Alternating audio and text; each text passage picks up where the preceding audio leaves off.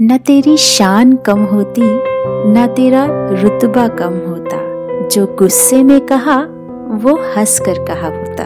Listen कहानियाँ में आप सबका एक बार फिर से बहुत बहुत स्वागत है। लिसन कहानियाँ लेकर आया है आप सबके लिए एक बिल्कुल नई कहानी, जिसका नाम है क्रोध। आज की कहानी एक छोटे से बच्चे की है, जिसे बहुत गुस्सा आता था। छोटी छोटी बातों पर वो बहुत गुस्सा करता था।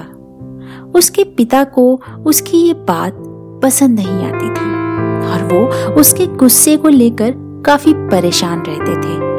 एक दिन उन्होंने अपने बेटे से कहा, अब जब भी तुम्हें गुस्सा आए तो तुम उस दरवाजे पर एक कील लगा देना।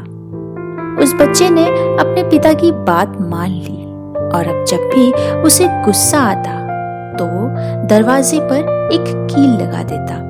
शाम तक उसने देखा कि दरवाजे पर तीस कीले लग चुकी हैं। उसे ये देखकर बड़ी हैरानी हुई। वो सोचने लगा कि सुबह से रात तक मुझे इतना गुस्सा आया। वो कुछ सोचने लगा और अपने पिता के पास जाकर बोला कि, पापा, अब मैं गुस्सा नहीं करूँगा। तो उसके पापा ने कहा कि जितनी बार तुम अपना गुस्सा कंट्रोल करोगे, उतनी बार उस दरवाजे से एक कील निकाल देना। उस बच्चे ने इस बार फिर से अपने पापा का कहना माना। और अब जब भी वो अपना गुस्सा कंट्रोल करता तो एक कील निकाल देता। कुछ दिनों में सभी कीलें दरवाजे से हट चुकी थी।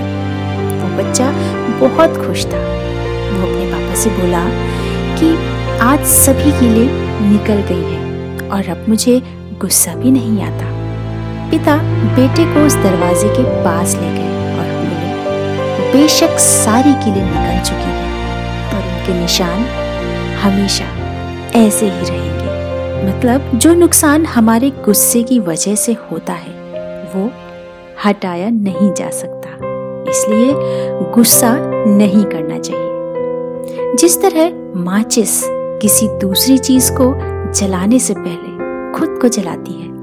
उसी तरह गुस्सा पहले आपको बर्बाद करता है, फिर दूसरे को। क्रोध के समय थोड़ा रुक जाए, गलती के समय थोड़ा झुक जाए तो संसार की बहुत सी समस्याएँ हल हो सकती हैं। आई होप कि आज की कहानी और उसमें छिपी हुई सीख आपको पसंद आई होगी। Thank you for listening listen कहानी।